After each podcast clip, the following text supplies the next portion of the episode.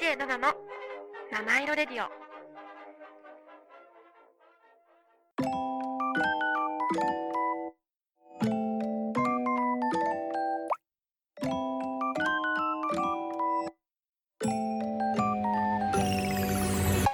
7の七色レディオ。皆さんこんにちは。DJ7 です。今日もお聞きいただきありがとうございます。この番組は日々の生活に彩りと癒しを加えさせていただく番組です。こちら原宿の神宮前からお送りしてまいります。さあ皆様今日もいかがお過ごしでしょうか？いや私はですね久しぶりにディズニーシーに行ってきたばかりっていう感じでした。なんか学生の頃はさとか小さい頃とかもさまあ両親じゃなくて母親が好きだったんでよく行ってたんですけど最近全然行ってなくてなんか久しぶりに行ったらやっぱり楽しかったです。ドナルドとかにもファンさんもらえたりとかしてさすごくなんかはっちゃけて楽しめたのでよかったなと思いました。けどやっぱりね平日でもたくさん人がいたんでさすがだなって思いました。次はディズニーランドに行きたいなと思います。今日もメッセージお待ちしております。ハッシュタグは7あ違う違う X はハッシュタグ7ラジ7は漢数字の7ラジはカタカナです。メールアドレスは7 at 神宮前 .fm 小文字で nana at 神宮前 .fm までお待ちしております。それでは7ラジ始まります。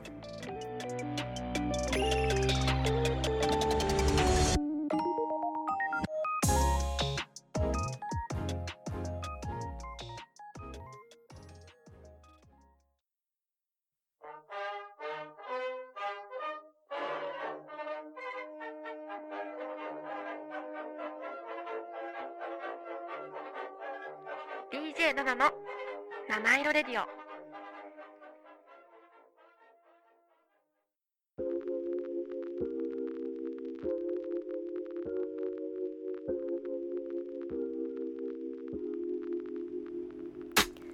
？DJ7 のハートウォーミングタイム。私 DJ7 が最近ほっこり心温まったことや温かいメッセージをご紹介させていただきます。じゃあ今日もメッセージありがとうございます。じゃあね1つ目インスタグラムの質問箱からです。雪は地元で5センチくらい降り積もりました。口では雪は嫌いだと大人ぶって言ってましたが内心ワクワクでした。わらといただきました。ありがとうございます。いやわかりますよ。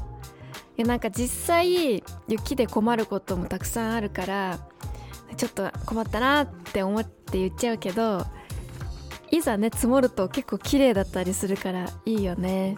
思いました私も。ついついたくさんなんか普段見える普段見えない雪景色が見れた雪景色というかなんか普段見ている街がやっぱ雪が降ると全然違う印象になったりとか街がちょっと明るく白で埋め尽かされるからなんか明るく見えるんでいいなって綺麗だなって思いました。そうだからさ特に私好きだったのがなんか植物とかお花に積もっている雪がすごくなんか素敵だなと思って写真をたくさん撮っちゃいました。って感じです。そうそう。じゃ次匿名質問箱からです。こんにちは奈々さん。こんにちは。雪積もりましたな。関東にも久々の雪景色点々。そして凍結点々。滑りました。私点々。大丈夫ですか？怖怖いな滑る太ももの筋がおかしくし太ももの筋おかしくしました？痛そう。そしてついついやってしまいたくなる雪だるま。作り。作りました。車の上に小さいのわらと ありがとうございます。大丈夫ですか？いやこれはほんとね滑るのだけはあの辛いですよね。結構痛いしさ。なんか聞いた話によると男性の方がなんか革靴の人が多いから滑りやすいっていうのを聞いたことあるんですけどねえ怖いよねあれ。私あと高校生の頃とか自転車ごと滑ってたもんね雪の日とか。結構痛いんだよあれ滑って腰ついたりとかすると。ね。私の合気道のなんか合気道やってた時のメンバーの人はその日あの雪で滑った時受け身を取ってなんか無事だったとか言ってたけど。どうなんですかね。痛そうだけどどっちにしろ。って感じです。でちょっとさこれみんなから雪に関してのメッセージいいたんでちょっとさこれをねちょっと雪が降った時に調べたんですけど雪の表現。あそうちなみにさっき雪だるま作ったっておっしゃってたんですけど起源は雪だるまの起源って1600年代後半くらいかららしいですよ。いろんな説があるけど意外と昔からあるっていうね。そうでもうちの近くにも車の屋根の上に雪だるま作ってる人何人かいました。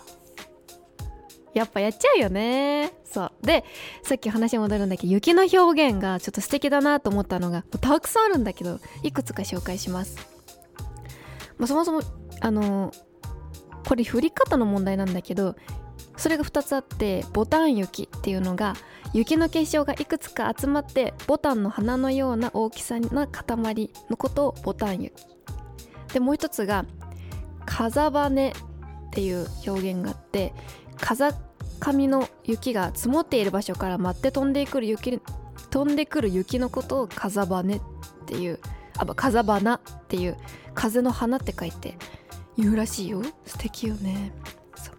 であと雪の別名がね何個かあったんで紹介します。1個私が気に入ったのが銀貨っていうやつで雪を花に例えた雪の別名。で銀貨。銀の花。であとね立花っていうあの6漢字の6に花？華やかな花でもいいし普通のあの草冠のバケルの方の花でもいいんだけどその立花って言って六角形のあの結晶？雪の結晶から名付けられた雪の別名。あとは不況葉不況花。不況の花。そうそう不況の花はあの不可能のふに香るって書いて不況の花って書くんですけどそれは香りのない花っていう意味を込めて雪の別名として作られたらしい。あとはあと2つあります。あともう1つが聖女青い女って書いて聖女なんだけどこれは古代中国の雪の女神になぞらえたもので雪の別名として使われている。で最後が「六つで」とか「陸縮」とか言うんだけどまあ6つの6漢字の6に「出る」っていう出口の「出」って書いて言うんですけどこれも雪の別名として使われているっていうらしいですよ。ねえ皆さんどれがリズナーさんはどれがお気に入りでしたか？私は銀貨です銀の花っていいなと思って使っていまし使ってみました。是非リスナーさんもねちょっといろんな雪の表現で雪を楽しんでみてもいいんじゃないかなと思いました。以上 DJ7 のハートウォーミングタイムでした。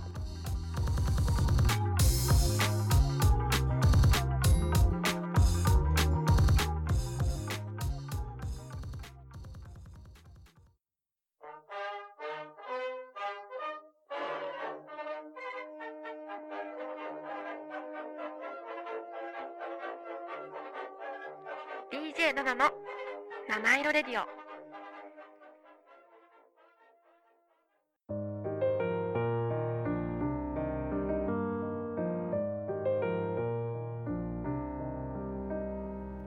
「DJ7 の I Realized」このコーナーでは私が最近気づいたこと新しい発見をお伝えしてまいります。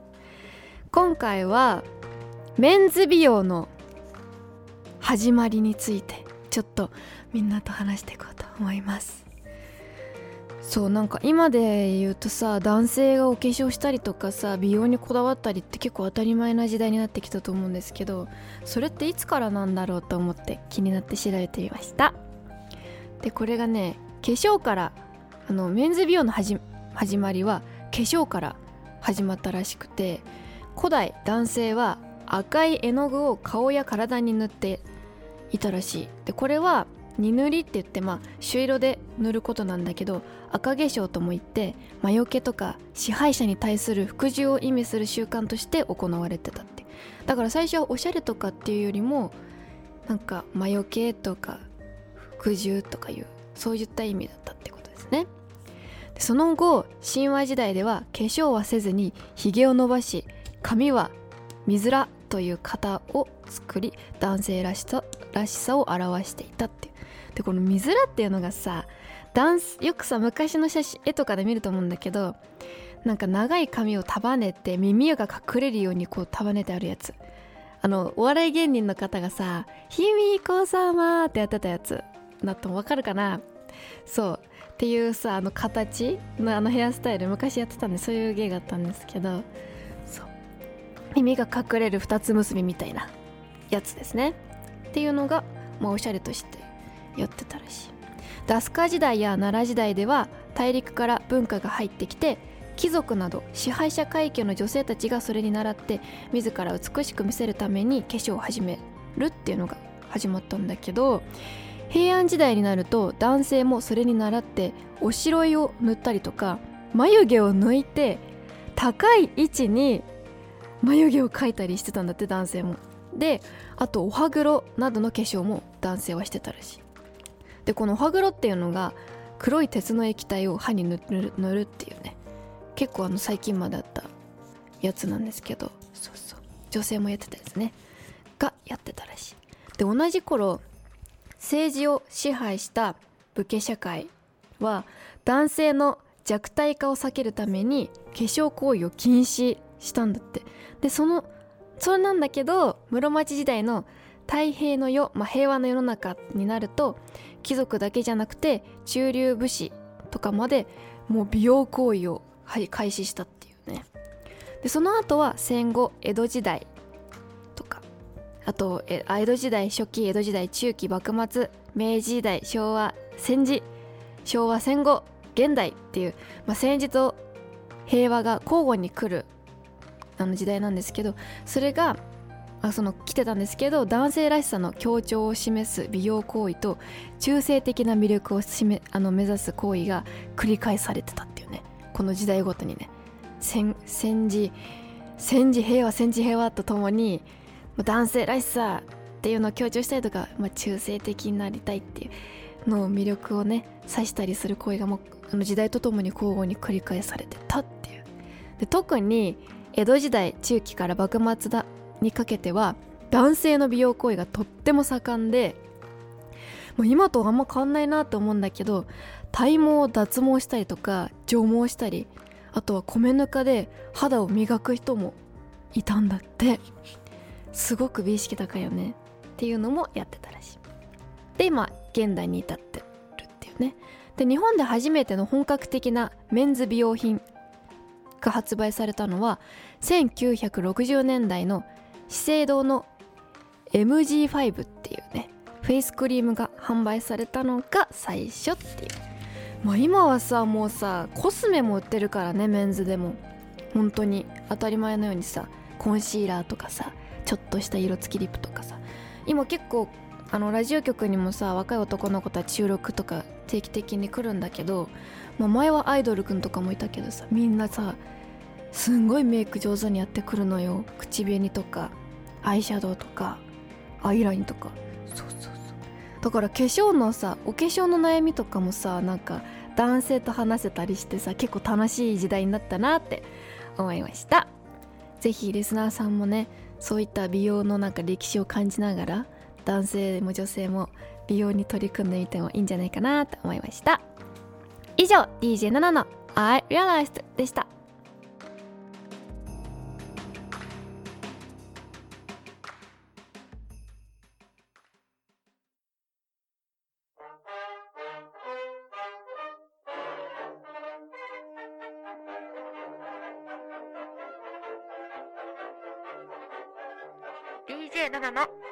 七色レディオ。